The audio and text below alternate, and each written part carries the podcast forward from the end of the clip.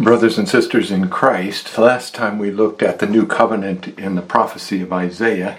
This time we're going to look at it in the prophecy of Jeremiah. When we looked at the prophecy of Isaiah, we saw that covenant, the new covenant, in connection especially with the servant of the Lord. We saw in two passages that he was appointed by God as the covenant of the Gentiles. And then we looked at one other passage in Isaiah 54 where the prophet speaks of the um, of God begetting children by his wife, his people, uh, among the Gentiles.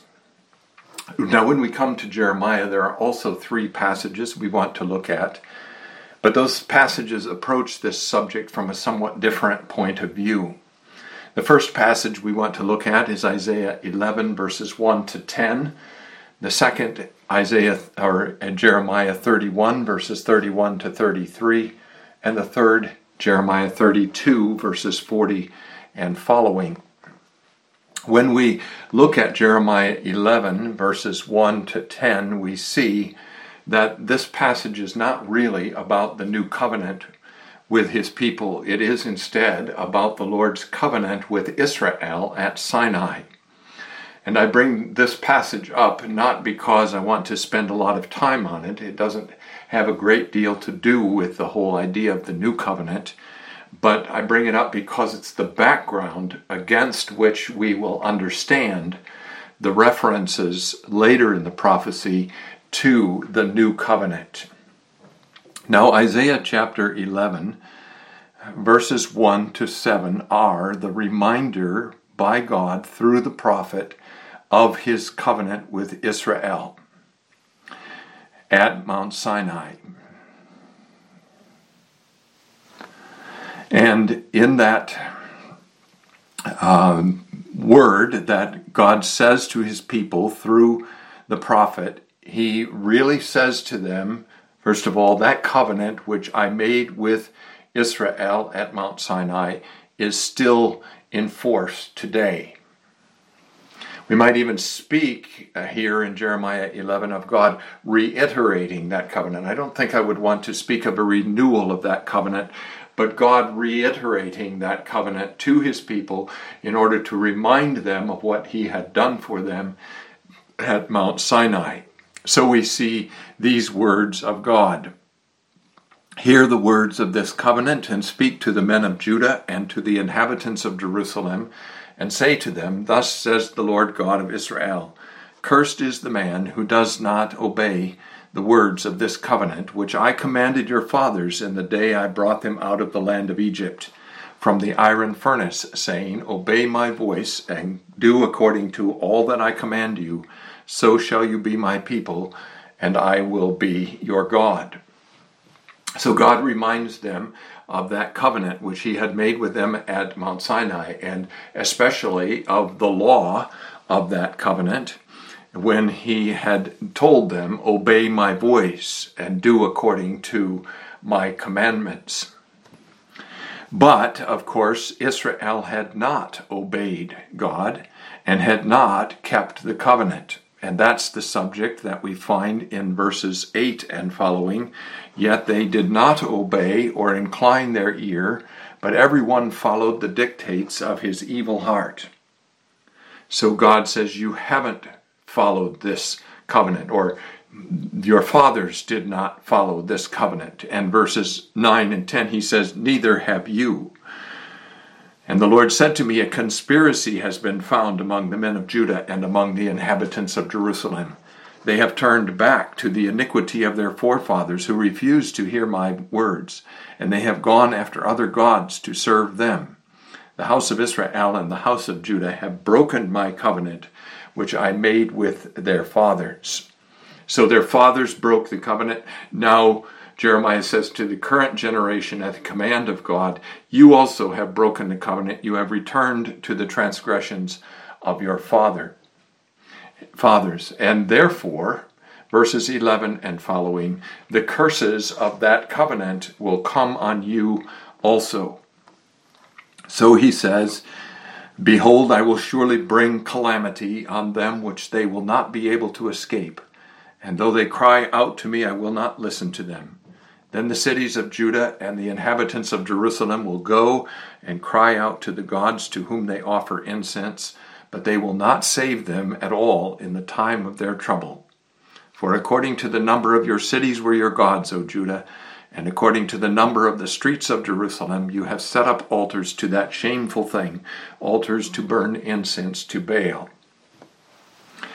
So, this is the background then against which God begins to speak in Jeremiah 31 of the new covenant. And he says here in Jeremiah 11, You have broken that old covenant, that covenant I made with you at Sinai. You have broken it by disobeying my commandments and by worshiping other gods. It's that background of the breaking of the Sinaitic covenant against which we have to look now at Jeremiah 31, verses 31 and following. If we begin at the beginning of that passage, we find this Behold, the days are coming, says the Lord, when I will make a new covenant with the house of Israel and with the house of Judah. I think this is the only place in the Old Testament scriptures that we find that phrase, new covenant. We find it uh, more than once in the New Testament. Jesus used it at the uh, institution of the Lord's Supper. This is the new covenant in my blood, which is shed for many for the remission of sin. Paul uses it in 2 Corinthians 3 and Hebrews uses it all also in chapters 8 and 9 of that letter. So it's a fairly frequent occurrence in the uh, New Testament, but in the Old Testament we find it only this once. It doesn't mean that this is the only passage that talks about the new covenant, but it's the only place where we actually read about the new covenant in those specific terms. Notice that this covenant is with the house of Israel and with the house of Judah. That is, both the ten tribes of the northern kingdom and the two tribes of the southern kingdom are going to be included in this covenant. Nevertheless, when this promise of God, this promise of the new covenant is fulfilled, we find in the New Testament that the promise of this new covenant extends also to the Gentiles uh, Hebrews chapter 9, verses 15 and 28, and 1 John 2, verse 27, use language that are, is similar to the language that we find here in Jeremiah 31, and it is language that is applied uh, to the Gentiles. So, this covenant, this new covenant, includes both Jews and Gentiles. The third thing that we want to see here is that God continues in verse 32 of Jeremiah 31 to say that this covenant will be will not be according to the covenant that I made with their fathers in the day that I took them by the hand to lead them out of the land of Egypt my covenant which they broke though I was a husband to them. So God says I made my covenant with them at Mount Sinai. I in that covenant I became a husband to them. They became my wife.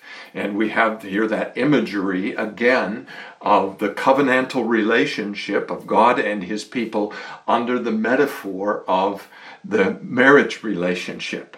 The marriages are covenant relationships in scriptural teachings. That is, the swearing of oaths to one another, the swearing of faithfulness in the relationship. And God has made that same kind of covenant with his people. But, he says, you have broken that covenant. And that same figure then is found in Isaiah, as we saw, chapter 54. It's found in Hosea, it, especially the beginning of that prophecy. It's found again in Ezekiel, which we'll see, uh, God willing, next week. It's a very important metaphor for the covenantal relationship and the uh, unfaithfulness of his people is called then a breaking of that covenantal relationship and adultery and harlotry because the people of God in the Old Testament were the wife of God and that uh, relationship between God and his people carries right over into the New Testament so that the church is called the bride of Christ and he is called her bridegroom.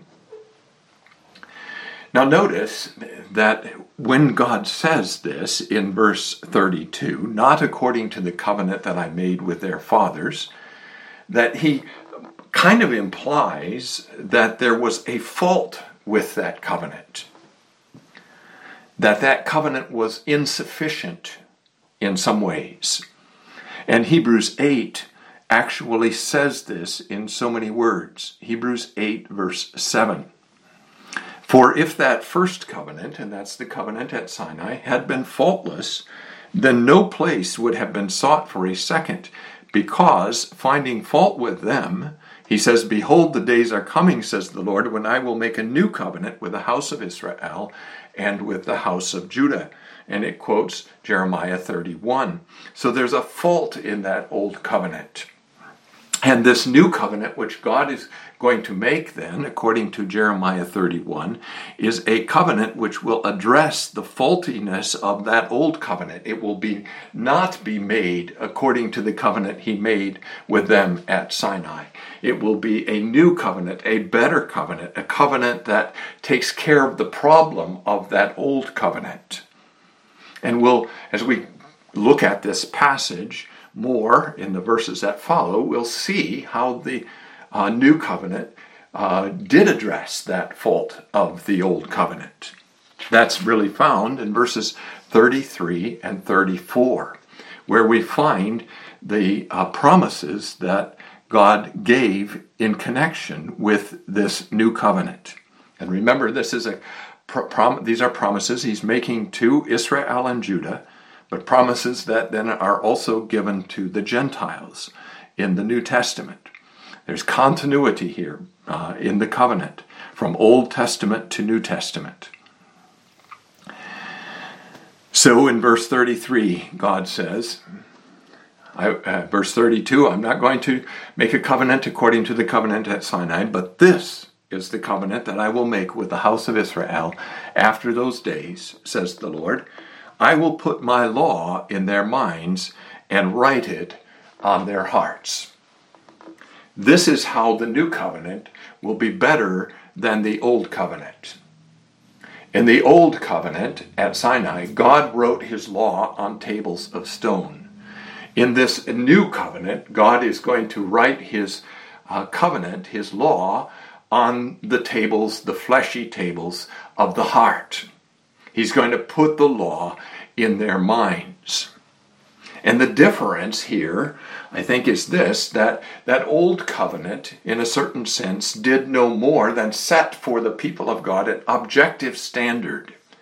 But the new covenant in writing that law on their hearts, conforms them to the standard. That's why it's better. The work of the Spirit comes, and the work of the Spirit actually addresses this problem with the Old Covenant, the external problem of the old, externality of the Old Covenant, we might say, and makes it uh, a covenant that is internal the Apostle Paul in 2 Corinthians 3 also makes a comparison between the old covenants and the new. And I think his uh, teaching here is very important for the understanding of the new covenant. We're going to come back to this passage also in the future. But let's just note verse 7 But if the ministry of death, written and engraved on stones, that's the Sinaitic, Sinaitic covenant, was glorious, so that the children of Israel could not look steadily at the face of Moses because of the glory of his countenance, which glory was passing away. How will the ministry of the Spirit not be more glorious? For if the ministry of condemnation had glory, the ministry of righteousness exceeds much more in glorious in glory. So Paul says that old was the letter, the new is the spirit. That's the difference. Now, this is not an absolute difference, of course. When God gave His law to His people, and when He worked for uh, worked salvation for them uh, under the old covenant, He was re- really redeeming them from their iniquities, and He was really sanctifying their hearts and uh, bringing them into conformity to the law. This is phrased in such a way as to suggest that that's not what happened, but of course we know that God's people were saved in the Old Testament and they were sanctified in the Old Testament. God did, in a certain sense, write his law on their hearts as well as on the tables of stone. He did not only circumcise their flesh, but he also circumcised their hearts. But the point we're making here is that the new covenant, it's the new covenant to which that old covenant uh, pointed, which makes all that work of God in the Old Testament possible. So that's the first promise. I will put my law in their minds and write it on their hearts. But there are other promises here in Jeremiah 31 as well.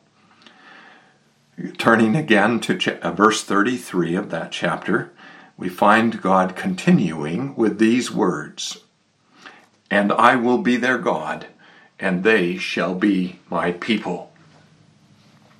Now, this was the promise that God made to Abraham in Genesis chapter 17.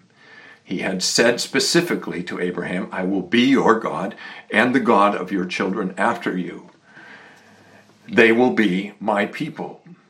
And God had fulfilled that covenant with Abraham in part at Mount Sinai when he built his tabernacle, his house among them, and came to dwell among them. That tabernacle was the visible sign of God being their God and they being his people. But now God says in this new covenant, I'm going to fulfill that promise in an even better way.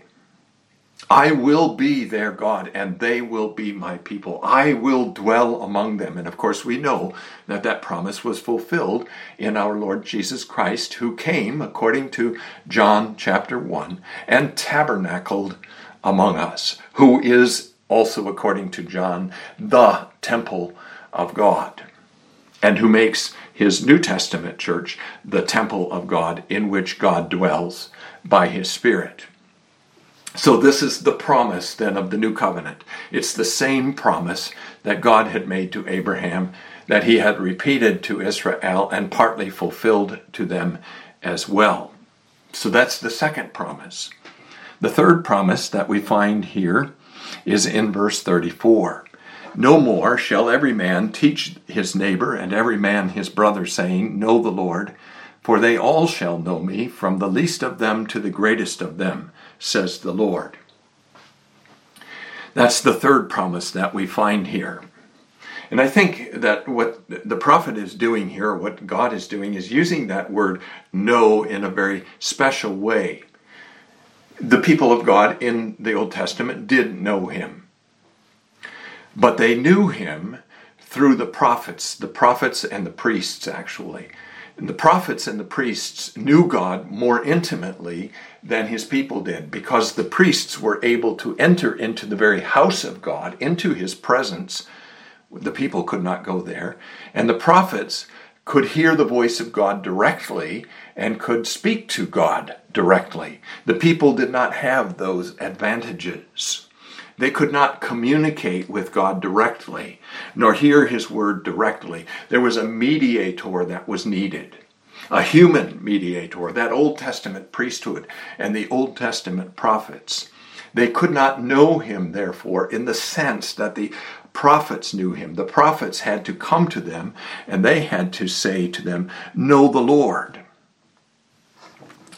They had to reveal the Lord's word to them. They had to bring them into fellowship with the Lord. And the same was true of the priests. The priests, on the people's behalf, entered into the tabernacle, into the house of God, and into the presence of God for the people, and called upon the name of the Lord in his behalf, and brought the word of the Lord to the people on his behalf. They will all know me the Lord says. And this is the uh, the prophecy, really, that Joel refers to when he says, Your old men shall dream dreams, and your young men shall see visions, and everyone will know me, and every one of my people will prophesy. And it's the same prophecy that uh, Peter refers to in Acts chapter 2 when he quotes Joel chapter 2, and he says, They will all know me, they will all be able to prophesy. And that word is fulfilled not just to Jews also uh, only, but also to Gentiles. They will all know me. Gentiles also then are brought into the house of God, come into his tabernacle, into his temple, into his dwelling place. He makes of two, Jew and Gentile, one new man. Ephesians chapter 2. So they will all know me. And there is there in that they will all know me then that intimacy of fellowship and communion that every true believer in the New Testament has with God. That comes by way of this new covenant. And then the fourth promise that we find here is I will forgive their iniquity and their sin I will remember no more. Now, a couple of things about that. First of all, that promise is tied to the preceding promise, they will all know me, with the word for. For I will forgive their iniquity. They will all know me because I will forgive their iniquity. The problem with the old covenant was that it didn't really forgive iniquity. That's what Hebrews 10 says. The blood of bulls and goats could not take away sin. The old covenant couldn't do it. And because it couldn't do it, the people could not all know the Lord in the sense that the priests and the prophets knew him. But this new covenant is going to remove that barrier of sin. In this new covenant, God is really going to forgive sin. He's really going to accomplish what was displayed in the bloody sacrifices of the Old Testament. This new covenant, therefore, is an improvement on the old covenant because it does actually take away sin. This is my blood of the new covenant, which is shed for many for the remission of sins. And that new covenant then takes away sin not only for those who hear the words of that new covenant in the New Testament times but it takes away sin retroactively for all of God's elect in the Old Testament. And it was because of that new covenant, that fulfillment of the Old Covenant in Christ, and uh, that those Old Testament signs were not completely useless. They pointed the people to that new covenant, to Christ, and to the forgiveness of sins, and they caused the true people of God to hope in that promise of God, the promise of the blood of Christ, which was portrayed for them in the sacrament in the sacrifices. So what we see about this new covenant then in Jeremiah 31 is that it relates to the prior covenants. God uses the same kind of language in this new covenant that he uses with regard to the old used with regard to the old covenant. And in fact, he, he makes the same kinds of promises in this new covenant that he had made in the old covenant. I will be their God. They will be my people. They will all know me. I will forgive their iniquity. These are promises that God had made. Even I will put my law in their minds and write it on their hearts was fulfilled when God circumcised the hearts of his people. But this new covenant then though it's all in terms of the old covenant, and, is, and that makes it very clear that this new covenant is simply carrying on from the old covenant, gives the reality that the old covenant only portrayed in symbols. It points to Christ Himself. In Hebrews chapter 8, we read about that again. Hebrews chapter 8, verses 6 to 13.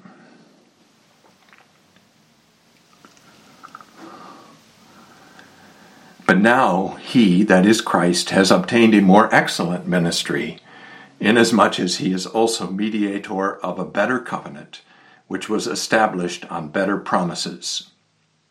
For if that first covenant had been faultless, then no place would have been sought for the second. Because, finding fault with them, he says, Behold, the days are coming, says the Lord, when I will make a new covenant with the house of Israel and with the house of Judah.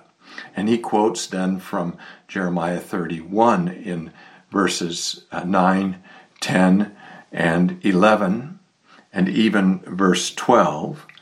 But then he says in verse 13, in that he says, A new covenant, he has made the first obsolete. Now, what is becoming obsolete and growing old is ready to vanish away.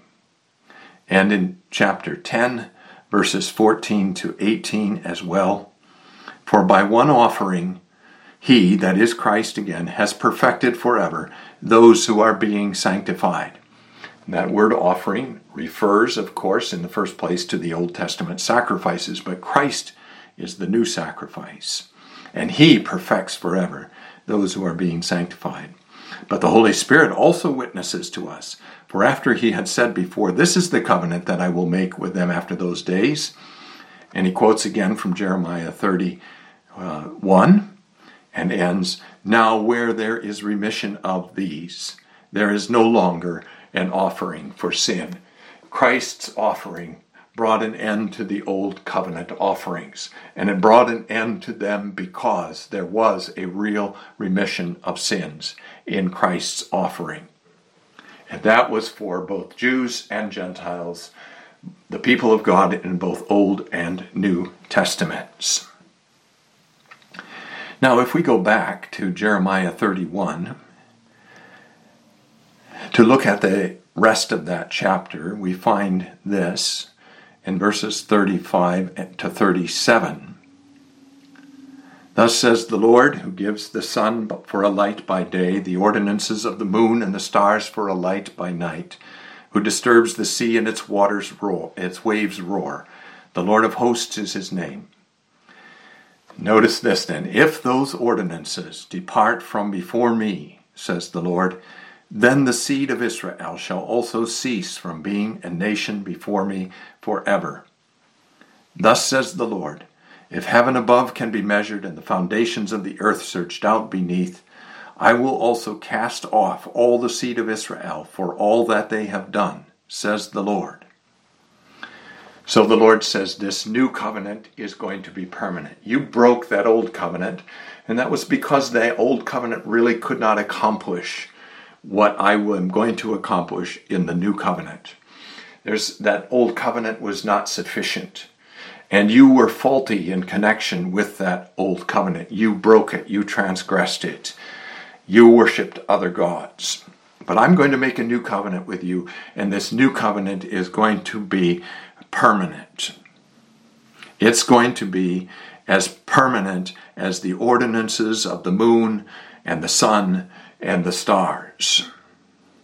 There's not going to be the possibility of that covenant coming to an end like the old covenant did. This new covenant will not grow obsolete. And then in verses 38 to 40, the Lord describes this new covenant with his people in terms of the restoration of Jerusalem. Behold, the days are coming, says the Lord, that the city shall be built for the Lord from the tower of Hananel to the corner gate. The surveyor's line shall again extend straight forward over the hill Gareb. Then it shall turn toward Goath, and the whole valley of the dead bodies and of the ashes, and all the fields as far as the brook Kidron to the corner of the horse gate toward the east shall be holy to the Lord. It shall not be plucked up or thrown down any more forever. And this is talking, in the first place anyway, about the rebuilding of the city of Jerusalem after the Babylonian captivity. But it's not talking only about that. It's also to be carried forward into the New Testament and understood of the city of God in the New Testament, which is the church. And we have this language then in Revelation 21, which reveals this new city of God coming down from heaven. That's the rebuilt city of God. Fundamentally, the city God is talking about here, therefore, in Jeremiah 31, is not the Old Testament city of Jerusalem, not that city of bricks and mortar, but the spiritual city, the new Jerusalem that comes down from God out of heaven. So that's the point of Jeremiah 31. Two things, really. There is in this new covenant a repetition of the promises God made to his people in the old covenant. But it's a new covenant and it's a better covenant because it will be an unbreakable covenant. It will be a permanent covenant. It will accomplish what the old covenant could not accomplish. It will gather the true people of God, and God will be their God, and they will be his people. Now, one more passage in Jeremiah, chapter 32, verses 36 to 44. This also is a prophecy concerning Jerusalem. Now, therefore, thus says the Lord, the God of Israel, concerning this city of which you say, It shall be delivered into the hand of the king of Babylon by the sword, by the famine, and by the pestilence. And God is talking here to Jeremiah and about the prophecies Jeremiah had been speaking in the Lord's name, rightly, to the people of uh, Judah about the destruction of Jerusalem. Thus says the Lord about the city of which you have been saying, It shall be delivered into the hand of the king of, the ba- of Babylon. Behold, I will gather them out of all countries where I have driven them in my anger, in my fury, and in great wrath. I will bring them back to this place, and I will cause them to dwell safely. So he's talking again about the promise of gathering his people from the lands to which they've been scattered, bringing them back to their own land, the land of promise, causing them to dwell there. And again, he makes that central promise of the covenant They shall be my people, and I will be their God. Verse 38. He talks again in terms of what he will do for their hearts. Then I will give them one heart and one way, that they may fear me forever for the good of them and their children after them. This is language that should be related to Jeremiah 31 when he says he'll write their law, his law, on their hearts.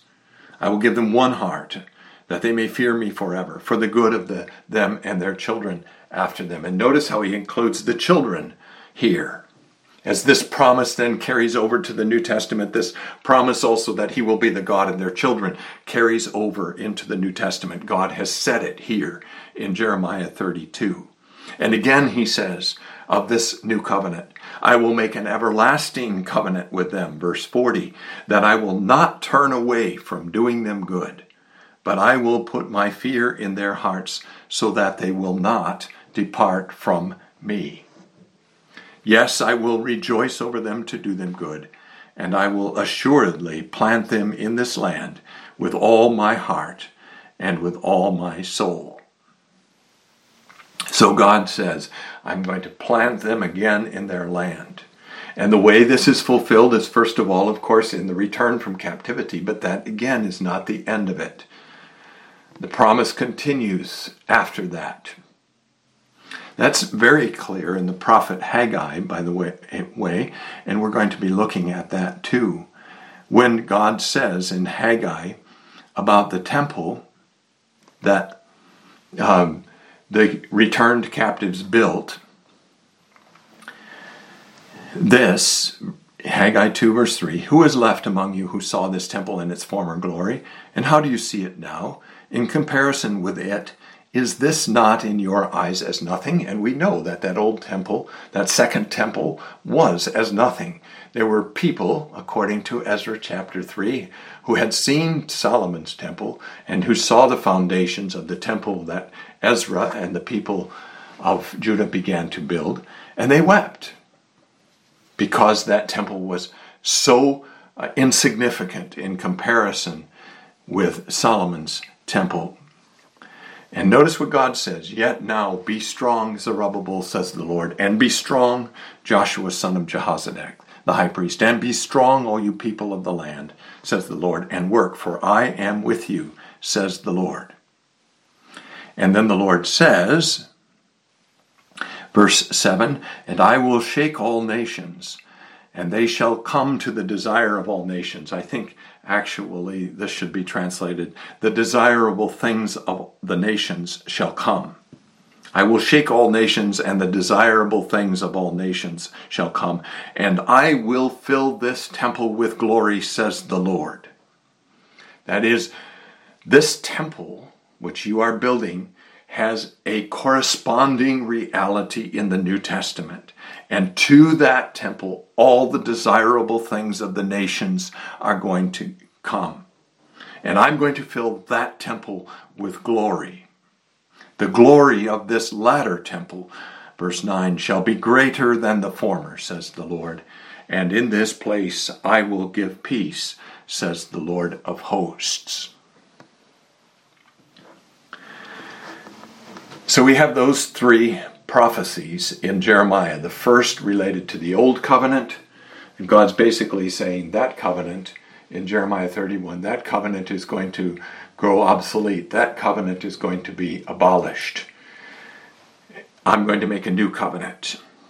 But that new covenant is made in the same terms with the same promises as the old covenant.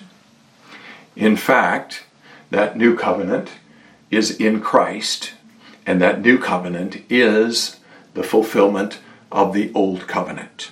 It's not an altogether new covenant. You can always describe the new covenant in terms of the old covenant. The old covenant was pictorial. God deliberately made it pictorial. He displayed to his people through means of these pictures what the new covenant was going to be like. And when the new covenant was made in Christ, it fulfilled that old covenant. It fulfilled all those pictures. It brought the reality which those pictures displayed to God's people in the Old Testament. The old was promise, the new is reality. And so the old covenant is broken and abolished, and it does not remain forever.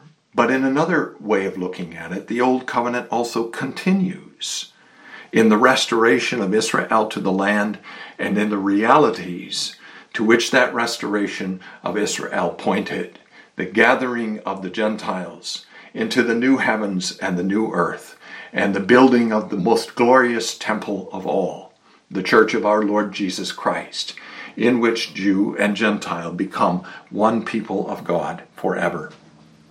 I think, though the language is strong in Jeremiah 31 and uh, strong also in Hebrews chapter 8, what we can say about the relationship between these two covenants is that the covenant and the idea of the covenant remain the same in Old and New Testaments.